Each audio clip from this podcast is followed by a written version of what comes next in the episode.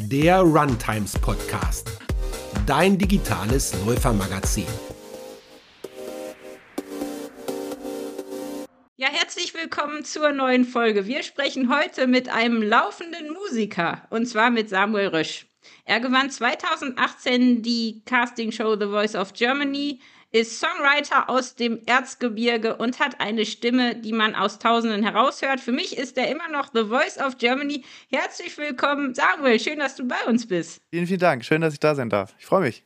Ja, ich freue mich auch. Ich war ja jetzt vor wenigen Tagen da, wo du wohnst und wusste es gar nicht, am Schloss Augustusburg. Ähm, du kommst also aus dem Erzgebirge und wohnst auch noch in der Nähe. Ähm, ja, ich wohne wieder in der Nähe von Chemnitz und nahe dem Schloss Augustusburg, richtig. Wenn du dich jetzt in drei Worten beschreiben solltest, und zwar, ich gebe dir ein Wort zu deinem Charakter, eins zu deiner Musik, eins zu deinem Lebensweg. Welche würdest du wählen? Zum Charakter würde ich sagen zielstrebig.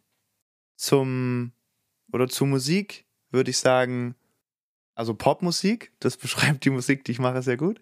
Und äh, zu meinem bisherigen Lebensweg würde ich das Wort Dankbarkeit hinzufügen.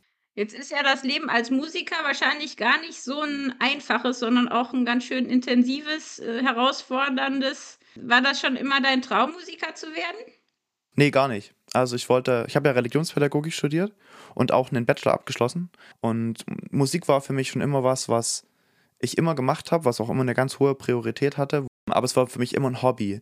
Es ist erst durch mein Studium tatsächlich, da gab es einen Professor, der mich da ermutigt hat, mich doch mal bei einer Castingshow zu bewerben, ähm, dann eben zum, zum Beruf geworden. Aber es war nie so, ich möchte gern Musiker werden oder Sänger werden. Jetzt bist du ja auch noch ein laufender Musiker. zum, zum Glück für uns, denn wir reden ja heute über ganz spannende Themen, also über das Laufen, über Musik und über, über Diabetes. Aber jetzt erstmal zum Laufen. Was liebst du so am Laufen? Was gibt dir das? Laufen ist für mich so ein großer oder so ein, so ein extremer Ausgleich zu dem, was ich sonst tue.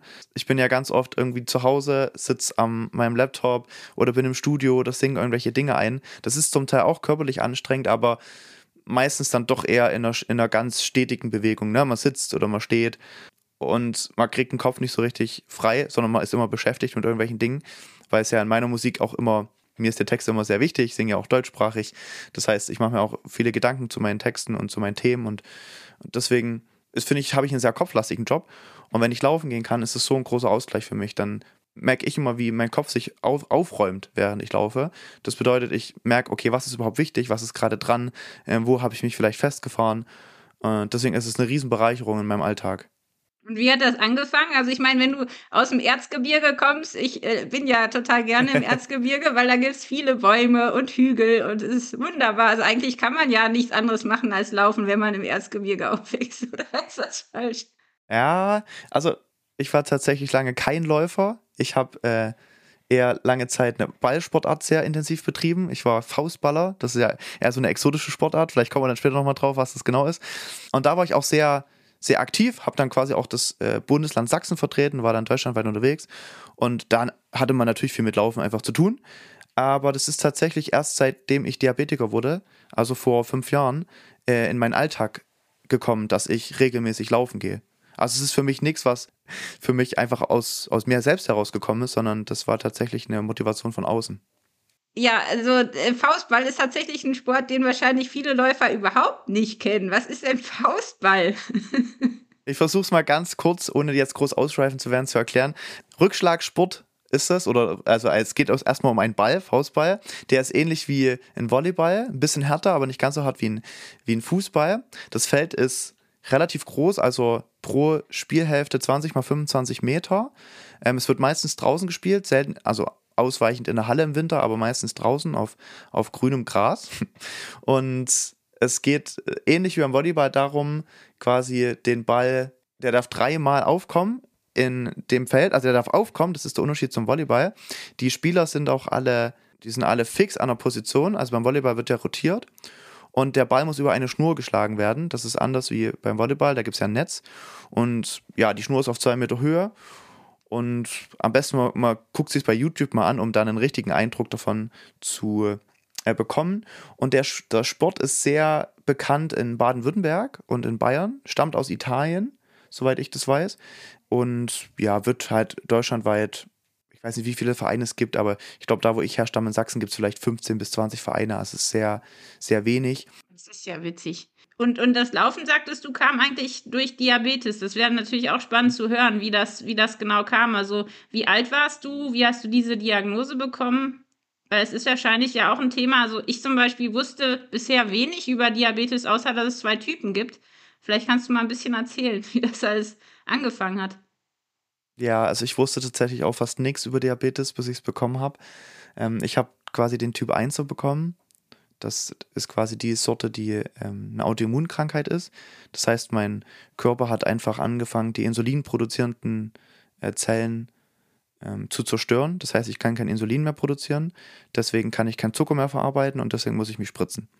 Und diese zweite Sorte von Diabetes, die kennen, glaube ich, viele. Das ist einfach, dass der Körper den Zucker nicht mehr schafft und deswegen man Tabletten nehmen muss oder Sport machen muss oder ähm, genau, sich versucht, gesünder zu ernähren. Also bei mir bringt es überhaupt nichts mehr, mich gesünder zu ernähren, äh, weil mein Körper sowieso kein Insulin mehr produziert. Aber was meine Krankheit auf jeden Fall mir erleichtert oder den Verlauf einfach ein bisschen entspannter macht, ist Sport und vor allem Laufen gehen. Das liegt halt daran, dass wenn man laufen geht, ja man quasi ganz viele äh, Muskeln einfach bewegt und man muss sich das so vorstellen, der normale Zuckerspiegel von einem gesunden Menschen, der ist immer ganz gerade. Wenn man sich so eine, so eine Kurve vorstellt, der ist ganz gerade. Und meiner geht wirklich hoch, runter, hoch, runter, hoch, runter. Und wenn ich laufe, dann glättet es bis in diese Amplituden. Also es, der, der stößt nicht mehr so ganz oder schwenkt nicht mehr so ganz krass nach oben aus. Und, oder geht auch nicht mehr so ganz krass in den Keller, dass ich dann halt auf einmal, vielleicht kennen das Leute, die mit Diabetikern schon mal äh, zu tun gehabt haben, die dann ganz schön irgendwie Zucker brauchen, weil die sonst umfallen. Und das Laufen quasi, das ähm, lindert es ein bisschen, diese, diese krassen Amplituden. Und genau, damit habe ich angefangen, weil ich mich wirklich dann auch viel, viel besser gefühlt habe im Alltag und auch meinen so unstetigen, verrückten Alltag auch besser bewältigen kann. Mhm. Das heißt, es stabilisiert sozusagen das Laufen so ein bisschen, ne? Also es bringt mehr in Balance, kann man vielleicht sagen. Genau. Genau so kann man sagen, dass diese Zuckerschwankungen nicht mehr so hoch sind. Und wie hast du gemerkt, dass du das hast, also Diabetes? Weil das ist ja. Ja, eigentlich kommt man da ja nicht drauf als junger Mensch. Wie alt warst du da? Also, ich war 22. Ich war 22 mhm. und es ging so los. Ich hatte dann so, so Krämpfe in, den, in meinen Beinen und jedes Mal hatte ich extrem Durst, wenn ich was gegessen hatte. Also es, ich habe noch nie wieder solchen Durst erlebt.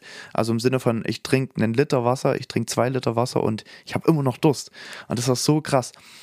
Und ich musste halt ganz oft auf Toilette, weil mein Körper ja versucht hat, diesen Zucker irgendwie äh, wegzuschaffen. Und das hat er halt versucht mit mit äh, auf Toilette gehen. Deswegen hatte ich auch so einen krassen Durst. Und so um die Weihnachtszeit dann, ich glaube zwischen 2016, 2017, so zum Jahreswechsel dann auch, isst man natürlich viel und so war es halt noch viel extremer. Und meine Schwiegermutter, die ist Kinderkrankenschwester und die arbeitet auch in einer, in einer Arztpraxis und hatte dann schon irgendwie so ein bisschen immer das Gefühl, ah, vielleicht könnte es sowas sein. Und hat mir dann einfach mal angeboten, meinen Zucker mal zu, zu testen. Und das haben wir dann gemacht und der war halt viel zu hoch. Und dann musste ich eben hm, relativ schnell ins Krankenhaus und es musste eingestellt werden und ich musste eben lernen, mich selber zu spritzen. Und äh, ja, so habe ich es mitbekommen und so äh, quasi stand dann irgendwann die Diagnose. Wahnsinn. Also es gibt ja durchaus viele, die, glaube ich, durch Diabetes dann so ein bisschen den Kopf hängen lassen und denken, jetzt kann ich gar nichts mehr machen, mein Leben ist vorbei, oder? Wie empfindest du das? Ja, total. Also es wurde mir auch im Krankenhaus ich würde jetzt nicht sagen gesagt, aber immer so dieses, ja, also es ist jetzt schon schwierig mit Diabetes, ne? Und du kannst nicht mehr so, bist mehr so flexibel und du musst regelmäßig auf alles achten, du kannst nicht mehr so feiern gehen. Also es wurde schon so ein bisschen Lebensmut genommen und ich merke aber jetzt so durch das, was ich erlebt habe, dass es auch geht mit einem wirklich verrückten Leben. Ich würde schon sagen, ich habe ein verrücktes Leben. Trotzdem wirklich gesund auch zu leben und nicht so dieses, ich bin jetzt eingesperrt oder bin habe ich die Diabetes als, als großes Laster mein ganzes Leben lang. Ich glaube, was extrem wichtig ist, ist, diese Krankheit nicht wegzuignorieren. Das merke ich ganz oft, dass Leute das nicht wahrhaben wollen und sagen, ach, ich hab's doch nicht so und ich achte meist nicht so drauf und so und versuchen damit quasi dann die Krankheit zu vergessen und ein normales Leben zu führen, was auf lange Sicht total schädlich ist. Und ich merke, wenn ich schaffe, die, die Krankheit als das zu nehmen, was sie ist, dass sie einfach zu mir gehört, dass sie in meinen Alltag integriert wird und ich weiß, okay, genauso wie ich einfach auf mein Handy gucke, gucke ich auch auf meine Zuckerwerte und äh, messe und, und gucke einfach, dass es das alles passt, dann kann es einfach ein ganz normaler, alltäglicher Begleiter sein, wie alles andere auch. Ja, und das schränkt dich ja offensichtlich gar nicht so sehr ein, sondern wenn man es jetzt mal, vielleicht ist das jetzt auch ein bisschen ähm, nicht ganz korrekt, aber eigentlich ist die Krankheit doch auch ein Helfer, weil sie dich zwingt, gesünder zu leben, oder? Ja, also ich gebe dir schon recht. Also die Motivation ist auf jeden Fall höher. Und wenn ich überlege, wie ich als Student gelebt habe und was ich dann mich reingeschaufelt habe an Mist, an äh, Dingen, die wirklich nicht gesund waren, da lebe ich jetzt schon viel gesünder.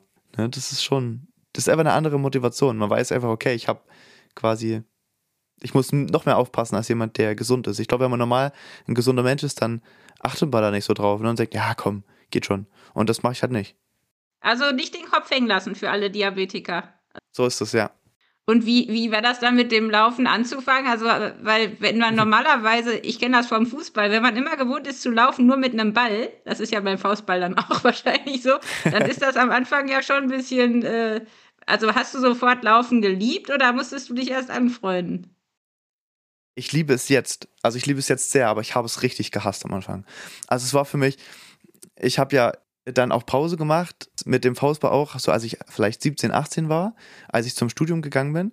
Und dann habe ich während meines Studiums fast keinen Sport gemacht, saß immer nur die ganze Zeit, habe irgendwelche Bücher durchgewälzt, habe ähm, quasi da mich mit dem Studium befasst und mich halt dann auch mehr mit der Musik.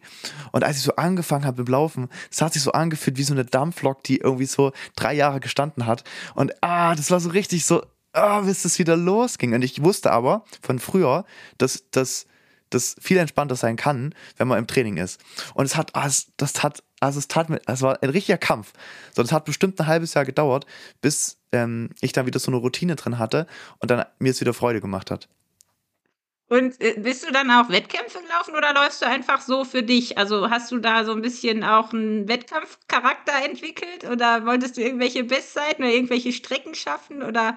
Vielleicht mache ich das mal noch mit einem Wettkampf. Also ich bin gegen mich selber gelaufen. Ich habe mal einen Halbmarathon gelaufen, quasi in der Corona-Zeit, wo man ja keinen Kontakt haben durfte, habe ich den für mich selber gelaufen.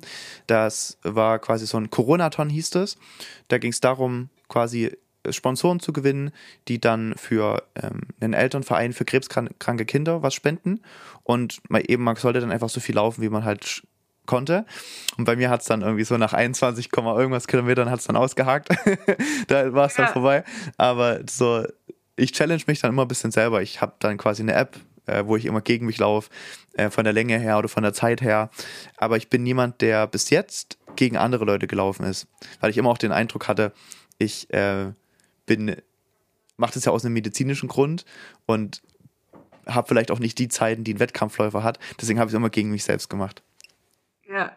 Ja, und du hast halt direkt gemerkt, dass es tut sich was, ne? Gerade mit deiner Krankheit. Und gerade weil du auch Musiker bist, du bist viel unterwegs, du hast, glaube ich, schon 300 Konzerte gespielt. Äh, das ist ja schon eine ganze Menge. Bist Familienvater, mhm. schreibst Lieder selbst. Also du hast ja jetzt auch nicht gerade Langeweile. Dann muss man das ja irgendwie äh, auch noch alles hinkriegen. Aber ich finde das schon klasse, dass du merkst, es ist eine Linderung, weil wir sagen immer, Laufen ist gesund. Aber ich glaube, das motiviert ja schon nochmal ganz anders, wenn man eben so Geschichten hat von Menschen, die gemerkt haben, Laufen verändert mein Leben. Also äh, gesundheitlich, ne? Macht dich denn auch kreativer? Also hast du schon mal total die super Song-Idee beim Laufen gehabt? Weil ich tatsächlich beim Laufen immer auf die besten Ideen komme und du bist ja kreativ unterwegs. das, geht, das geht mir genauso. Also ich kann beim Laufen jetzt nicht einen Text ausformulieren. Also das ist, glaube ich, das wäre zu viel, aber ich kann oder mir ist es oft schon so gegangen, dass ich ein Thema fokussieren konnte. Also ein Thema von einem neuen Song, zu sagen, ah, darum geht es jetzt in meinem nächsten Lied. Oder das ist mir wichtig geworden. Also, wie ich es vorhin schon mal kurz so angedeutet habe, Laufen ist für mich voll so kopffrei bekommen, wie man es halt so landläufig sagt, aber auch so, so Kopf strukturieren. Einfach zu merken, das und das und das und das muss vielleicht noch gemacht werden, das und das sind die Themen, die mich gerade beschäftigen. Ah, und das wäre doch mal eine neue Songidee. Und ich hatte es schon oft, dass ich nach dem Laufen ganz schnell mich äh, an den Rechner gesetzt habe und erst ein paar Stichpunkte aufgeschrieben habe, was mir gerade durch den Kopf gegangen ist, um das nicht wieder zu vergessen. Ich kenne das von meinem Mann, der hat immer einen Block dabei und schreibt dann auf einmal, also der fällt dann auf einmal an und fängt an zu schreiben. Ich denke immer, das ist doch total verrückt. Äh, aber ja, wahrscheinlich besser, man behält sich und hoffentlich vergisst man es nicht. Ne? Ja, das mache ich nicht. Das mache ich nicht, weil da bin ich zu ehrgeizig gegen meine Zeiten. Weil wenn ich aufhören würde zu laufen, würde ich ja meine Zeit verschlechtern. Deswegen, das mache ich erst am Ende. ja, das ist, das ist richtig. Und hier bei, äh, du warst 2018 bei The Voice, hast du auch gewonnen. Hast du da in der Zeit auch Zeit gefunden zum Laufen? Weil das ist ja wahnsinnig stressig. Also äh, die Dreharbeiten, der ganze Druck, live im Fernsehen aufzutreten vor Millionen von Menschen. Auch da ist ja auch ein Wettkampf im Grunde. Du musstest ja auch gegen andere dich durchsetzen. Hat da Sport auch geholfen oder hattest du überhaupt gar keine Zeit dann, das noch irgendwie hinzukriegen? Tatsächlich muss ich leider sagen, hatte ich dann nicht wirklich Zeit dafür. Ich habe dann quasi eher so ein bisschen so Eigen Körper-Eigengewichtsübungen gemacht, die man halt so machen kann, so von Liegestütze halt und so weiter und so fort. Das war für mich nicht so dran, weil es war für mich auch wirklich, ich musste erstmal klarkommen mit dem, was da passiert war. Also ich äh, bin ja nicht mein Leben lang schon in, in Nightlinern unterwegs gewesen und habe vor tausenden von Leuten Konzerte gegeben und war dann auf einmal ein, ein Musiker. Ich war ja einfach ein Student, ein ganz, ein ganz normaler Student wie jeder andere. Und da ist so viel in dieser Zeit passiert, wo ich erstmal überlegen musste, äh, wer bin ich jetzt, was will ich damit und äh, wie geht's jetzt weiter, dass ich da irgendwie, ich weiß nicht, es war, es war auch so viel zu tun, es war so busy, ich musste mich in, ich musste Texte auch noch üben, ich musste in dieses Konzert-Feeling da reinkommen. Also ich habe dafür irgendwie keine Zeit gefunden oder mir nicht nehmen wollen. Und ich muss auch sagen, gesundheitlich ging es mir auch nicht so gut dann, nach diesen ersten Monaten. Also ich habe, glaube ich, stressbedingt auch relativ viel abgenommen, weil man also viel unterwegs war. Und das hat sich erst danach, als ich so ein bisschen angekommen war, dann nach Baden-Württemberg gezogen war und dann so ein bisschen in den Alltag gefunden habe, dann ging es auch mit dem Laufen wieder besser. Wie lang war denn der Zeitraum bei The Voice? Wir sehen ja quasi für alle, die die Show ab und zu sehen, wir sehen immer nur die Ausstrahlung. Wir wissen ja gar nicht, wie viel Zeit da investiert wird für so eine Staffel. Also mich hat es ein ganzes Jahr beschäftigt. Natürlich nicht durchgängig, aber von der Bewerbung, die im Februar stattgefunden hat, jetzt 2018, bis zum Finale, was dann im Dezember war, 2018, war ich bestimmt in Summe ein Vierteljahr in Berlin und habe da immer mal wieder quasi dann, war zu Dreharbeiten da, war zu Gesprächen da, ähm, einfach zu, zur Show halt da und dann eben danach einen Monat lang auf Tour gewesen und dann halt so ins, ins Musikerleben gestartet. Und der Michael Patrick Kelly, der war ja dein Coach. Der sieht eigentlich auch ziemlich sportlich aus. Weißt du, ob der auch läuft? Oder seid ihr mal zusammengelaufen? Wahrscheinlich nicht, ne? wir, haben, wir haben über viele Sachen gesprochen, äh, tatsächlich. Und ich weiß, dass er sich äh, körperlich auch sehr fit hält. Aber zusammengelaufen sind wir nicht. Aber es ist ja wichtig, ne? Gerade als Musiker. Ich, ich glaube, wir denken ganz oft, ja, Musiker, das sind die, die saufen und rauchen und da ein bisschen irgendwie rumsingen. Aber es ist ja körperlich ein, ein wahnsinns anstrengender Beruf, wo auch viele wirklich Hochleistungssportler sind. Also ich habe jetzt mit einigen gesprochen und wo ich gehört habe, was die für ein Programm haben, an, an, also auch ernährungstechnisch, wie die dann sich vor, einem, vor Natur ernähren, das ist wirklich wie ein Hochleistungssportler. Auch das Training, das ist also da, da, muss man ja eigentlich was machen, um das durchzuhalten körperlich, oder? Du sagen, es, es geht auch ohne Sport und gute Ernährung? nee, also es, es geht vielleicht, aber es ist nicht gut und auf Dauer auf keinen Fall. Und das habe ich auch erlebt, dass es so wichtig oder ist oder war und ich merke es auch, wenn ich dann wieder auf Tour bin. Natürlich bin ich jetzt noch nicht so wie damals bei der Voice of Germany auf Tour unterwegs, aber trotzdem auch mal ein, zwei, drei Wochen weg. Und das merke ich auch, dass es so wichtig ist, weil äh, sich vorher irgendwie gut darauf vorzubereiten, auch ernährungstechnisch da einfach ein Stück weit vorzubereiten und vorzuarbeiten, weil dann ist man unterwegs, dann ist man irgendwie von nachts, von nachts abends um neun bis nachts um vier unterwegs und irgendwas muss man ja essen und es gibt leider an der Autobahn nicht so viele Möglichkeiten, da, da was zu essen. Und es ist man, man, schläft nicht regelmäßig, man isst immer mal so in Stücken, man hat immer diesen Adrenalin, der auch da ist, sodass ich nicht wirklich auch was essen kann zu den Zeiten, wo es dran wäre.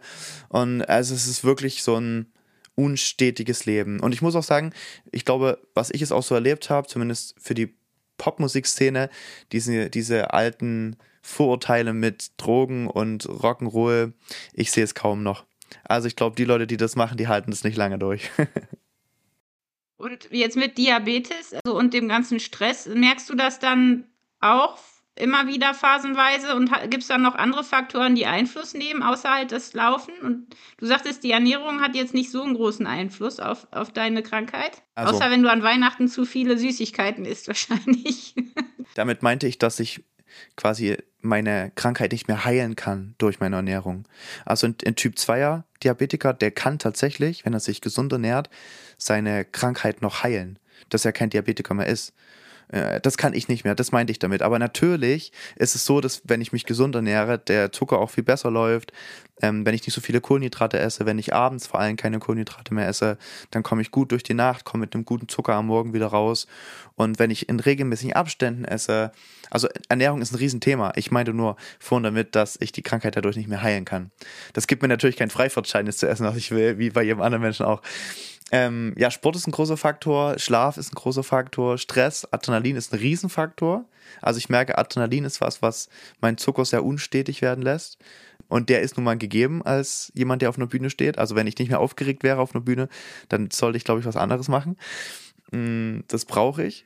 Auch blöd, ne? Das ist eigentlich das ist, was du brauchst und gleichzeitig ja. das, was auch schädlich ist, ne? Ja, das ist voll herausfordernd. Also ich esse eigentlich, ja, sehr unstetig auch während Ton und so. Deswegen achte ich in der Zeit, wo ich nicht unterwegs bin, schon darauf, dass ich regelmäßig laufe, dass ich in, in guten, regelmäßigen Abständen esse und dass ich mich auch gesund ernähre. Ich glaube tatsächlich, dass das eine Ernährungsform ist, die uns allen gut tut, nicht nur Diabetikern.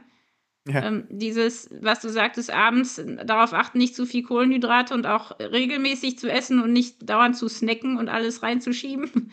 ähm, hast du da noch ein paar Tipps ernährungstechnisch, wo du gemerkt hast, das tut dir gut? Ja, das Gute ist ja, ich sehe es ja direkt. Ich habe auf dem Handy so eine App, da sehe ich meinen Zucker und da sehe ich auch direkt, welche Lebensmittel, wie, wie die sich verhalten. Na, wo Leute sagen, ah, ich fühle mich gerade so, das könnte daran, daran liegen. Ich sehe es direkt. So. Und ich sehe zum Beispiel, dass, wenn ich lange Zeit nichts gegessen habe und dann mir was reinhaue, ne, es gibt ja so, also ich weiß nicht, Intervallfasten, ich bin kein, ich bin kein Arzt, aber nach dem, was ich erlebe, kann das gar nicht funktionieren. Also weil ich, weil ich merke, wenn ich irgendwie sechs, sieben, acht Stunden was nicht esse und dann ganz normal esse, mein Zucker, der schießt wirklich in den Himmel. Und es, also es funktioniert Amen. für mich nicht. Und am besten läuft es für mich, wenn ich regelmäßig esse, wenn ich kohlenhydratarm esse, wenn ich viel trinke. Das sind ja auch Sachen, die jedem ähm, äh, gesunden Menschen ja auch helfen. Also wenn ich viel trinke zum Beispiel, mein Diabetologe hat immer gesagt, Zuck, äh, das Insulin schwimmt. Das bedeutet, wenn ich mich spritze, immer was dazu trinken, dann wirkt es besser und äh, dann kann es besser den, den Zucker abbauen äh, im Blut. Also das sind auch einfach Dinge, die ich, die ich beherzige. Und ich sehe es halt direkt in meiner App, was, was bringt und was nichts bringt. Und was sind so deine Superfoods? Also wo du sagst, das tut dir richtig gut? Also ich äh, esse jeden Morgen, ich habe so ein standardisiertes Frühstück einfach, weil das für mich entspannter ist als Diabetiker, ähm, dass so, so Haferflocken wirklich so einfach mit ein bisschen Milch übergossen und äh, einem Apfel klein geschnitten. Das fun funktioniert für mich richtig gut, weil die Haferflocken ja sehr komplexe Kohlenhydrate sind und die werden ja langsam abgebaut. Und das heißt, ich komme mega gut bis zum Mittag hin. Wenn ich es aber zum Beispiel in ein Brötchen esse mit, mit äh, Nutella oder was auch immer drauf, dann äh, schießt es direkt hoch. Und dann geht es auch wieder direkt runter. Also das sind manchmal so Strohfeuer, wo ich merke, okay, so ein Lebensmittel, das knallt kurz richtig rein, gibt kurz Energie, aber ist dann auch wieder weg. Und äh, mittags und abends, was, was machst du da dann? Ja, also isst du drei Mahlzeiten wahrscheinlich oder vier Mahlzeiten oder wie machst du das? Nö, ich esse drei Mahlzeiten. Morgens, mittags und abends. Und das kommt immer drauf an. Also tatsächlich äh, backt meine Frau ist auch selber Brot seit ein paar Jahren, unabhängig von meiner Diabetes. Aber das ist ähm, ein gängiger Begleiter. Das äh, Brot, was sie backt, was sie backt. Ich weiß gar nicht genau, was da alles drin ist, aber so, so Dinkel und Rocken und so ähm, und das merke ich auch, dass es für mich richtig gut ist im Vergleich zu einem Brötchen oder so. Und ich, bei uns ist es sehr unterschiedlich. Es ist jetzt nicht so, dass ich sagen würde, ich, das und das ist jetzt, ist jetzt das Lebensmittel, was ich, was ich immer esse. Aber generell achte ich einfach darauf, dass ich abends nicht zu spät esse, je nachdem, wie es halt geht. Und dass ich vor allem auch nichts zu Fettiges esse. Das merke ich nämlich auch, dass Fett quasi mein, jetzt gehen wir schon ein bisschen in Deep Talk der, der, der Diabetes rein, aber Fett verzögert so ein bisschen den, den Zuckeranstieg. Und das heißt, ich gehe mit einem guten Zucker ins Bett und dann schießt der nachts einfach hoch, weil das Fett hat Priorität. Es gibt so Stoffe im Körper, die haben Prio, zum Beispiel Fett oder auch Alkohol, und die werden als allererstes abgebaut. Die haben Prio vor dem Zucker. Und dann wird natürlich erst das Zeug verarbeitet. Und wenn ich spät abends viel davon esse, dann wird natürlich erst das oder trinke, dann wird natürlich erst das verarbeitet. Und dann erst mitten in der Nacht oder so geht es dann los mit dem Zucker und dann merke ich, oh, ich äh, wach dann davon auf. Ich habe so eine App, die piept dann, wenn es zu hoch oder zu niedrig ist. Und dann muss ich immer korrigieren. Das heißt, Alkohol ist dann eigentlich äh, so das größte Gift, äh, oder? Also trinkst du dann überhaupt noch Alkohol? Ja, ich trinke schon Alkohol, aber auf jeden Fall in Maßen. Das ist ja für jeden gut. Und ähm, eben, wie gesagt, nicht zu spät abends. Aber da ist ja oft die Zeit, wo man eher dann mal äh, ein Gläschen trinkt. Aber ja, das, ähm, ja, ja. ich habe mich da gut dran gewöhnt und ich glaube, ich bin auch jemand, der ist sehr stetig, trotzdem, trotz sein, seinem äh, sehr flexiblen Lebensalltag. Und das hilft mir auch bei der Krankheit.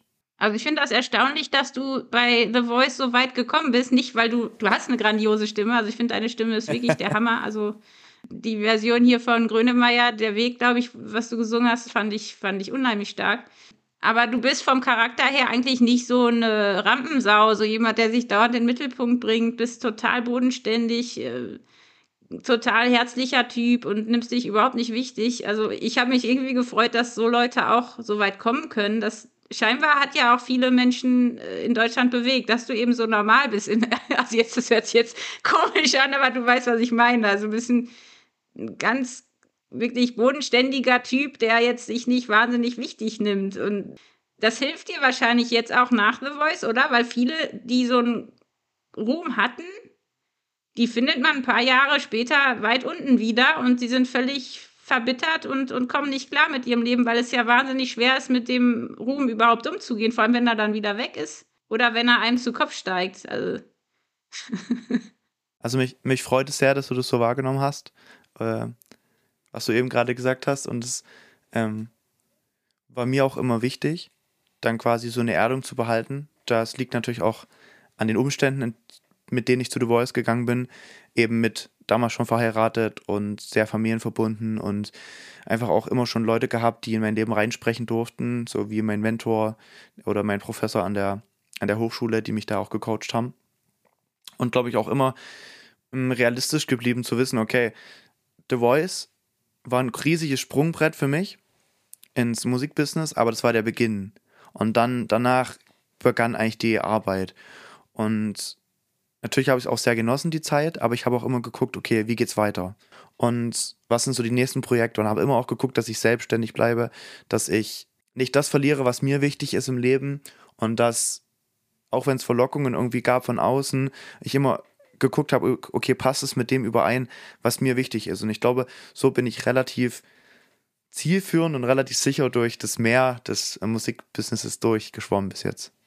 Ja, und auch weil du deine Werte wusstest. Ne? Ich glaube, viele wissen ihre Werte nicht und werden dann auch ein bisschen, sind dann überfordert, weil man halt keine Säulen hat, die feststehen. Ne? Das ist ja total hilfreich. Äh.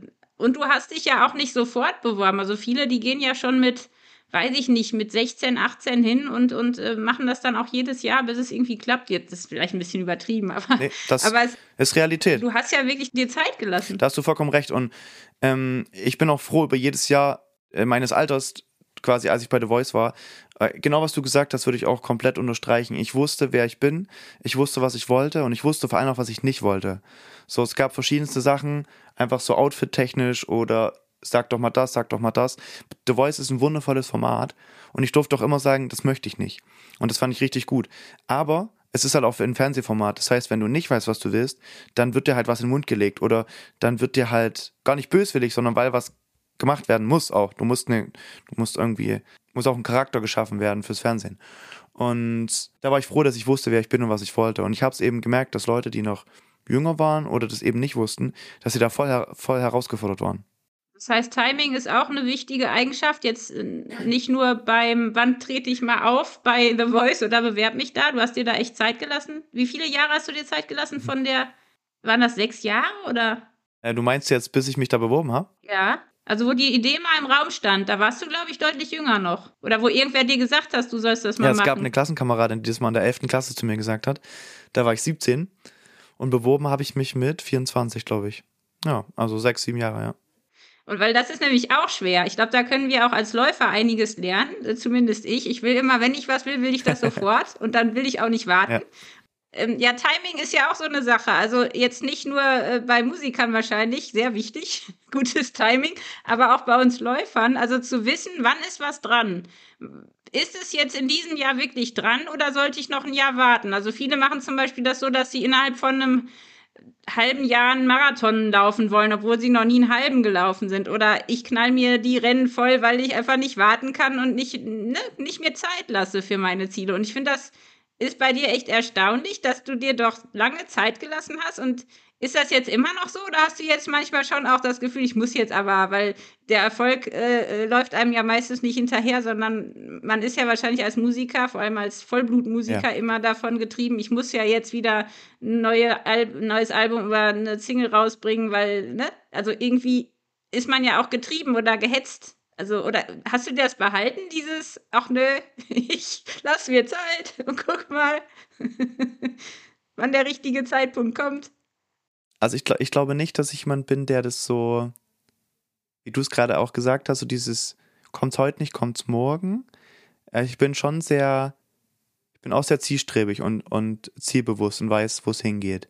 Ähm, oder wo es für mich hingeht, was meine Ziele sind. Ähm, bei mir war es zum Beispiel auch, weil du das gerade mit dem, mit dem Marathon angesprochen hast. Ich ähm, habe davor auch nicht gleich angefangen von fünf Kilometer dahin, sondern habe dann mich auch immer gesteigert bin dann ein paar Mal einfach so 12 oder 15 Kilometer gelaufen, ähm, bis ich das dann gemacht habe. Also ich glaube, ich, ich habe schon dieses Kleinschrittige auch im Kopf, so dieses Schritt für Schritt, was braucht es, um an mein Ziel zu gelangen. Und gehe jetzt nicht immer gleich den einfachsten oder schnellsten Weg.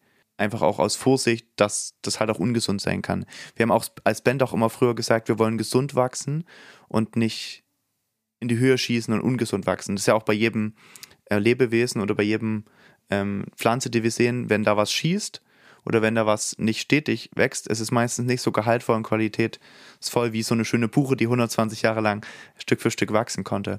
Deswegen glaube ich, bin ich immer wieder am Fragen, was ist denn gerade für mich dran?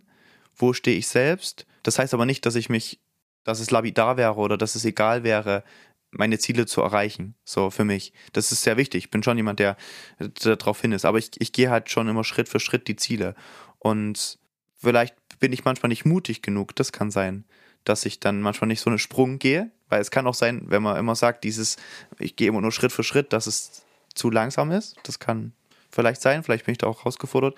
Aber ich versuche immer eine gute Mitte zu finden. Ne, immer so, äh, das ist jetzt die Challenge, die ich bis dahin machen will, das ist die Challenge. Und realistisch einfach zu bleiben. Okay, was ist jetzt mit, den, mit dem Werkzeug, was ich mir schon äh, quasi äh, angeeignet habe, möglich und realistisch. Gibt es dann so einen Ort, der dich immer wieder erdet oder auch einen Ort, wo du am liebsten laufen gehst, um wieder dich zu fokussieren oder zur Ruhe zu kommen? Sehr. Also sowohl in Baden-Württemberg als auch jetzt, wo wir wieder in Sachsen wohnen, ist es der Wald. Ich laufe extrem gerne durch den Wald, weil ich, ähm, weil ich so schön finde, wie der Wald klingt und wie er riecht und äh, wie, sehr, wie er sich einfach anfühlt. Manchmal mache ich den Fehler und mache AirPods rein, also Kopfhörer rein. Das ist nicht gut. Das lässt mein Gehirnkarussell oder mein Kopfkarussell einfach weiterlaufen, weil dann hörst du halt irgendwas an und beschäftigst dich halt, lässt dich ablenken und dann ist überhaupt nichts sortiert nach dem Laufen. Das ist so eine Bedingung, die ich auch immer an mein Laufen dann knüpfe, ähm, Kopfhörer zu Hause lassen. Dass ich wirklich auch ähm, bei mir bin und in der Natur bin. Also das ist für mich extrem wichtig. Deswegen ist für mich auch so Fitnessstudio auf dem Laufband, habe ich auch schon ein paar Mal gemacht, aber das sind zwei verschiedene Sachen für mich. Kann ich total nachvollziehen. Mhm. Seelisch tankt man nicht so auf, ne? Im Fitnessstudio ist, ist äh, muskulär und so kann man ja, das ist das Gleiche, aber seelisch ist es ein komplett anderes Ding. Ja, total. Also ich bin dann, ich bin nicht so bei mir, wie ich dann nach dem Laufen in der Natur bin. Und ähm, hast du jetzt fürs dieses neue Jahr läuferisch auch irgendwie ein Ziel gesetzt? Weil du sagtest ja, du bist ja schon Marathon gelaufen, steht als nächstes dann doch mal ein, ein ganzer an oder hast du ja auch irgendein Ziel? Also ich weiß, ich weiß noch nicht, ob es, ein, ob es ein ganzer Marathon wird, auf jeden Fall wieder mal wieder in die Richtung kommen. Und ich bin jetzt halt auch seit einem halben Jahr Papa und ich merke auch, dass das Papa-Sein mich immer ein bisschen hindert an dem Laufen gehen. Also wir haben uns jetzt so, eine, so einen Fahrradanhänger gekauft, den man auch vor sich herschieben kann, mit so einem, mit so einem Laufaufsatz vorn dran. Also sind drei so große Räder dann quasi. Und das geht schon richtig gut, aber ich merke, ja, das Kind ist halt auch immer da. Und ich bin nicht mehr so ganz so für mich allein so in meiner quasi Leistungsorientierung, dass ich mich an mich selber dann äh, oder an mir selber dann immer wieder orientiere und so Challenges mache, das merke ich dann nicht. Meine Challenge ist dann eher, dass das Kind schläft. Aber, Aber vielleicht schläft ihr auch schneller, wenn, wenn ihr laufen geht. Also Bewegung ist ja auch einschläfernd, oder? ja, das ist sehr, sehr gut. Aber trotzdem ist immer dieses Ungutgefühl, oh, hoffentlich wacht sie nicht auf. Ähm, und das wünsche ich mir und das für dieses Jahr wieder, für das kommende Jahr, da läuferisch ähm, wieder auch ein bisschen bei mir zu sein, auch ein bisschen wieder eigene Challenges zu machen. Ich meine, sie wird ja auch größer dann und dann ist es auch auf jeden Fall wieder möglich. Wie schaffst du das? Hast du da irgendwelche Tipps für alle Väter, die viel arbeiten, was bei dir ja auch der Fall ist, wie man das schafft, fit zu bleiben? Ja, das ist schwierig. Also es ist voll herausfordernd, wenn man auch so unstetige Zeiten hat wie ich, aber ich merke halt, dass so Selbstdisziplin extrem wichtig ist und auch die Priorisierung, was ist denn in meiner Arbeit gerade wirklich wichtig. Das habe ich gelernt auch am Papa sein, was ist wirklich gerade wichtig an Arbeit und wo tu, also gerade wenn man Sachen tut, die man sehr liebt, wo gehe ich zu sehr ins Detail und wo verliere ich mich dann in meiner Arbeit? Also wirklich so ergebnisorientiert auch zu arbeiten, zu sagen, okay, das, das und das ist wirklich gerade dran und das andere kann vielleicht auch warten. Und dann kriegt man so, kriegt man so Spots, in denen man einfach dann auch andere Sachen machen kann, wie laufen gehen, ähm, was für seine, auch mal schlafen. Schlafen ist auch sehr wichtig. auch mal schlafen, ähm, das äh, musste ich auch lernen, weil man nachts ja nicht immer so den, den, den vollen Schlaf kriegt oder eher weniger Schlaf kriegt. Also quasi so Selbststrukturierung und Priorisierung, was ist wirklich wichtig. Das hat mir geholfen. Und musikalisch steht da in diesem Jahr irgendwas Spannendes auf dem Plan, was wir äh, wissen sollten, worauf wir uns freuen sollten? Wir können uns dieses Jahr oder ihr könnt euch dieses Jahr freuen auf eine äh, Trio-Tour, die im Herbst stattfindet. Da werden wir zwei, drei Wochen einmal quer durch Deutschland reisen und äh, das neue Album, die neue EP ähm, spielen. Und da freue ich mich schon sehr drauf. Und ansonsten werde ich wieder viel live unterwegs sein. Jetzt dieses Jahr wird es noch einige Specials auch noch geben zur, zur EP, die ja letztes Jahr veröffentlicht wurde. Da gibt es noch ein paar Sachen, die dann quasi noch veröffentlicht werden. Und die eine oder andere Single mit einem anderen Künstler steht auch noch an.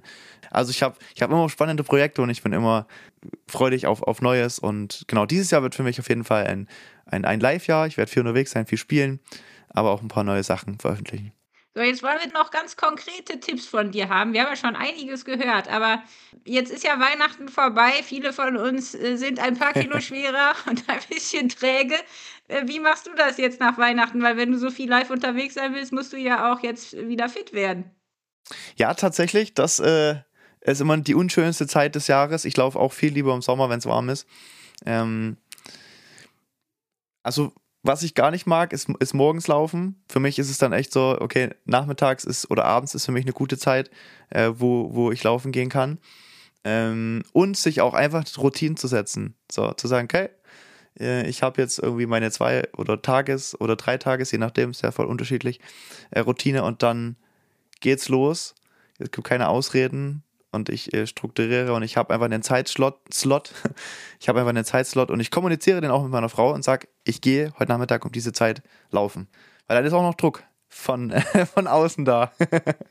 ich habe noch eine Frage. Ja. Und das ist, ähm, wir haben das so ein bisschen angeschnitten, den Stress als Musiker. Laufen ist ja auch wirklich ein Stresskiller, aber wie gehst du grundsätzlich mit Stress, mit Kritik, mit Krisen um? Das natürlich sind verschiedenste Sachen, ne? Also mit mit Stress gehe ich meistens so um, dass ich ähnlich wie was ich auch schon gesagt habe, versuche zu priorisieren, was ist gerade wirklich wichtig und was kann auch einfach warten.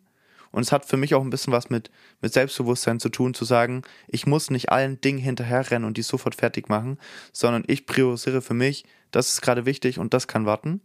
Und so nehme ich der, aus der Situation ein bisschen Stress raus. Ähm, das kann ich nicht, wenn ich einfach immer Dinge nachlaufe und sage, das muss, das muss, das muss. Und ich möchte quasi allen, allen hinterherlaufen mit dem, äh, was an, an Aufgaben an mich herangetragen werden. Mit Krisen ist es für mich so, dass ich ja auch ein gläubiger Mensch bin und für mich auch Krisen mich immer wieder auf das zurück, zurückwerfen, was so ganz tief in mir drin angelegt ist. So dieses, dass ich in einer festen Überzeugung unterwegs bin, dass ich quasi gewollt auf dieser Erde bin und dass ich mehr als nur dieses, dieses Leben hier auf Erden quasi habe, vor mir habe. Und es gibt mir immer eine, eine Sicherheit in diesen Krisenzeiten. Und Kritik ist immer spannend. Ich frage immer, von wem, von wem kommt's und woher kommt's. Also, wenn es eine Person ist, die ich, die ich gar nicht kenne, dann ist immer die Frage, hat die das Mandat, mich zu kritisieren. Es ist was anderes, wenn mich meine Frau kritisiert oder wenn mich irgendjemand anderes kritisiert, den ich nicht kenne. Und auch so dieses Woher, aus welcher Situation kommt vielleicht dieser Mensch, was hat er schon erlebt, also versuchen den anderen in seiner Situation zu sehen, um die Kritik auch zu verstehen und dann auch immer die Sachebene, um was geht es genau äh, in dieser Kritik, kann ich das ändern und ich versuche das eher zu analysieren, analysieren die Kritik an verschiedenen Punkten, die ich gerade schon gesagt habe, und dann noch ein bisschen einzuordnen, okay, ist es gerade eine Kritik, die ich auch umsetzen kann, oder ist es eine Kritik, die ja, ich dann auch einfach mal abbrennen lassen kann an mir. So vielleicht als mal Antwort zu dieser deiner Frage. Ich glaube, das ist auch was, was wir ja alle irgendwo im Leben jetzt gerade durch Social Media auch lernen müssen. Ne? Also einmal, wie gehen wir selber mit Kritik um und wann üben wir Kritik? Wir sind ja immer gut im Austeilen und nicht so gut im Einstecken. das geht uns ja, ja. fast allen so. Äh, ja. Ähm, hast du eigentlich ein Lieblingslied? Hast du ein Lieblingslied, wenn es dir richtig schlecht geht? Oder hast du gerade so ein Lied, das du eigentlich immer hörst? Oder hörst du gar nicht immer wieder dieselben Lieder? Kannst du das gar nicht? Musiker sind ja ein bisschen anders wahrscheinlich als normale Menschen. ja, ich glaube, ich bin da auch ein bisschen anders. Also ich habe kein Lieblingslied. Ich hatte noch nie wirklich, also ich habe so zeitlich begrenzte Lieblingslieder. Ähm, also es ist sowas, was ich mal vier Wochen lang rauf und runter höre und dann geht es aber schon weiter. Also es gibt nichts, was mich so begleitet über Jahre. Also gibt es noch gar kein Lied, das dich, das dich an irgendwas erinnert, wo du direkt total doch, die doch, Gefühle doch. hast? Doch, doch, doch. doch. Es, gibt, es gibt zum Beispiel Still von Jupiter Jones. Das erinnert mich so an meine Jugendzeit zurück. Das ist ganz cool. Aber jetzt so im im aktuellen, dann sind es immer andere Lieder. Ich beschäftige mich viel mit Deutschpop, ich höre ganz viel Deutschpop, gucke so in die ganzen äh, Playlists da immer rein und da gibt es verschiedene Künstler, die ich richtig gut finde und die ich sehr inspirierend finde. Zum Beispiel Oh Brother, ich weiß nicht, ob du die schon mal gehört hast, finde ich sehr, sehr inspirierend einfach und dann höre ich halt mal von den Songs. Aber ich habe nicht so dieses eine situationsabhängige Lied, wo ich sage, okay, wenn es mir so geht, dann ähm, höre ich immer das. Mensch, Samuel, es, es war mir eine große Freude, mit dir zu sprechen. Äh, ich freue mich schon, wenn wir irgendwann mal zusammen irgendwo durchs Erzgebirge laufen. ja, äh, also mich hat es auch sehr gefreut. Du bist herzlich eingeladen. Komm gern rum. Äh, Würde mich sehr freuen. Und es gibt ja auch einige tolle Trailläufe, wenn du so gerne im Wald läufst. Ich glaube, da hat Sachsen ja echt viel zu bieten. Ne? Also ich äh, lerne das ja gerade erst kennen hier alles wahnsinnig viele schöne Läufe. Nee, ich freue mich. Und ähm, für alle, die mehr über Samuel Rösch erfahren wollen, also es gibt erstens ein, ein, Buch, es gibt natürlich jede Menge Songs, da solltet ihr gleich mal reinhören, vor allem in die neue Single. Und äh, wenn man jetzt mehr über dich erfahren will, wo sollte man gucken? Also natürlich Wer noch auf Webseiten geht, www.samuelrösch.de. Aber ansonsten bin ich eigentlich überall da zu finden, wo Social Media äh, aktiv ist. Also ne, Insta, Facebook, YouTube, TikTok und so weiter und so fort. Ja, dann wünschen wir dir jetzt für dieses neue Jahr ganz viel Freude und Erfolg und Gesundheit. Vielen Dank. Und äh, ja, wir sind gespannt, was du dann irgendwann mal über deinen ersten Marathon zu berichten weißt. ja, mal gucken, ich bin gespannt. Vielen Dank. Das war der Runtimes Podcast. Spannende Laufgeschichten, Trainingstipps und Workout-Videos gibt es auf unserer Webseite run-times.de oder in unserem YouTube-Kanal.